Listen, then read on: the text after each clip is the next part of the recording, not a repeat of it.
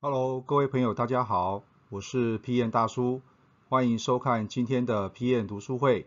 那么在分享今天的这本书之前呢，请帮我们按赞、订阅、分享以及开启小铃铛。好，那么今天呢，大叔要跟大家分享的这一本书呢，中文书名叫做《解构顾客价值链》，那么英文书名呢叫做《Unlocking the Customer Value Chain》哈。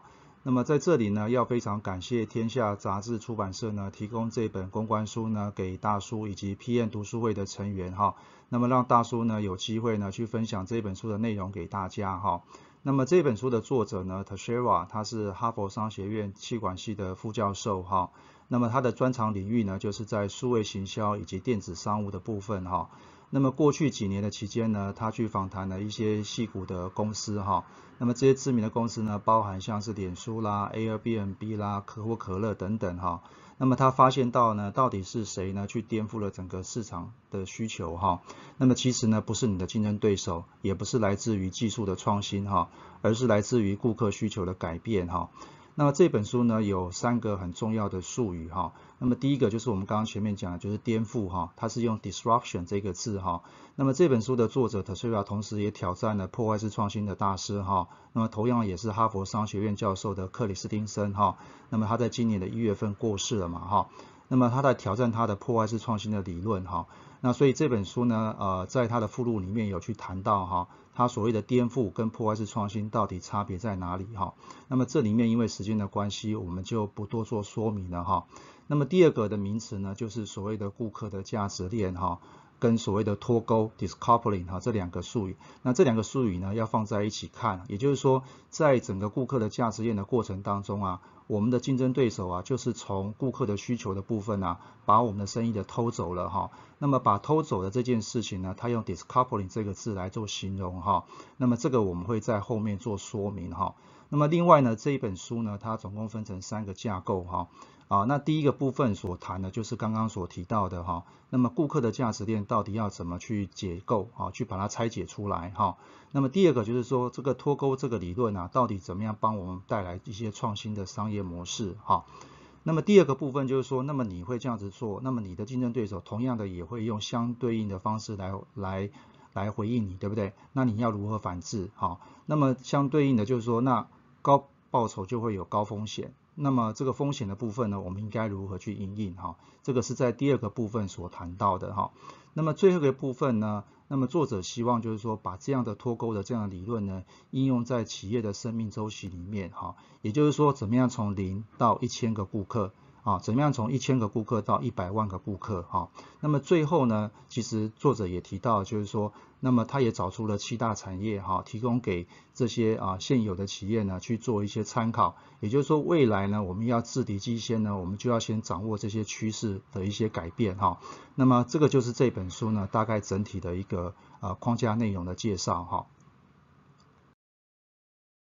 好，首先呢，我们先来看一下什么是顾客的价值链，哈。那么既然呢，就是会有脱钩的现象，所以我们必须要先去了解，就是说顾客跟我们买东西到底它的过程、它的历程到底是如何哈。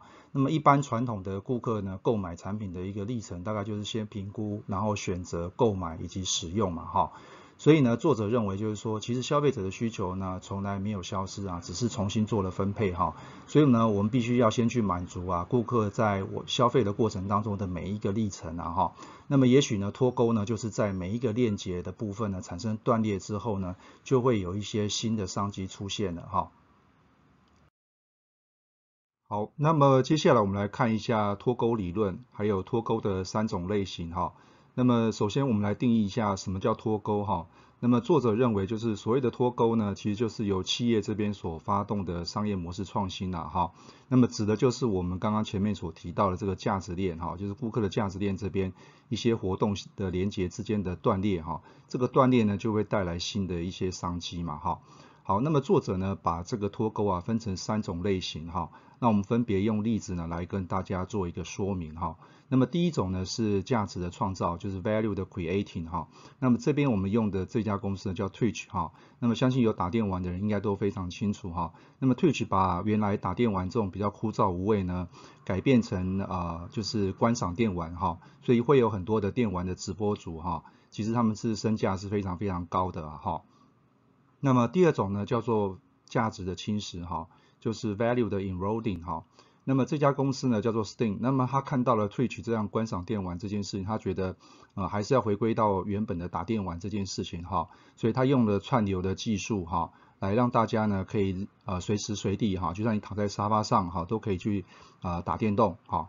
那么第三种呢是属于价值的收费哈，就是 value 的 capturing 哈。那么这家代表性的公司叫 Supercell。那么他认为呢，还是要去回归到打电玩这件事情了哈，所以你必须要到我的零售商店呢去买游戏啊，才能够去打电玩哈。那么这个就是作者所提到的这个脱钩的三种类型。好，那么接下来我们要谈的是脱钩的五步骤哈。那么这五步骤呢，应该就是这本书的一个核心的框架了哈。那么作者提出来就是第一步呢，要先列出所谓的顾客的价值链哈。那这个我们在前面已经有提到了哈，那大叔这边呢建议大家可以参考一下服务设计里面所提到的这个顾客的旅程图哈，就是 Customer Journey Map 哈，那么这里面有非常多的这个跟顾客之间接触的 Touch Point，那这个 Touch Point 就是很重要的链接，也是后续呢会容易产生脱钩现象的一个环节哈，所以呢大家可以利用这个工具来做一个辅助哈。那么第二个就是呢呃脱钩的这个三种类型哈。那么刚刚我们前面其实已经有提到了哈，那么这里面作者呢其实也访谈了五十五家企业哈，所以他也做出了一份报告出来哈。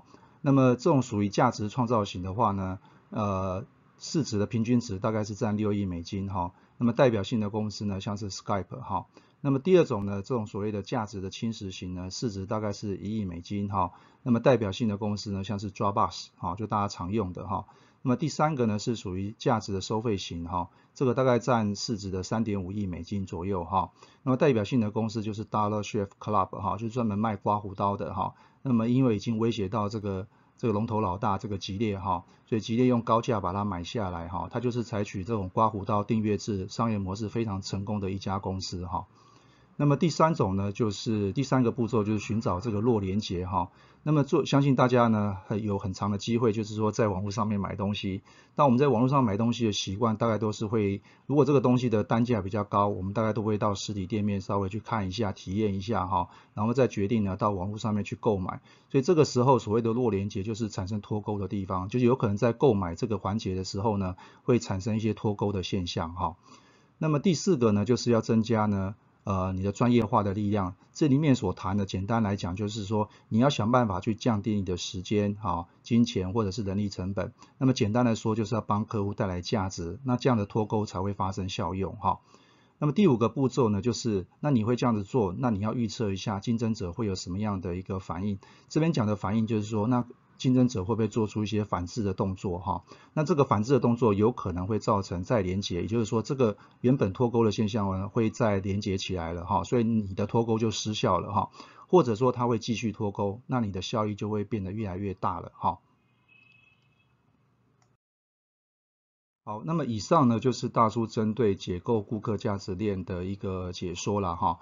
如果你想要获得更多的知识内容的话呢，欢迎加入我们的产品学院哈。那么里面有非常多的简报档以及心智图供大家浏览及下载哈。那也别忘了订阅我们的 YouTube 的频道哈，帮我们按赞、分享、订阅以及开启小铃铛。那么我是 P N 大叔，P N 读书会，我们下次见。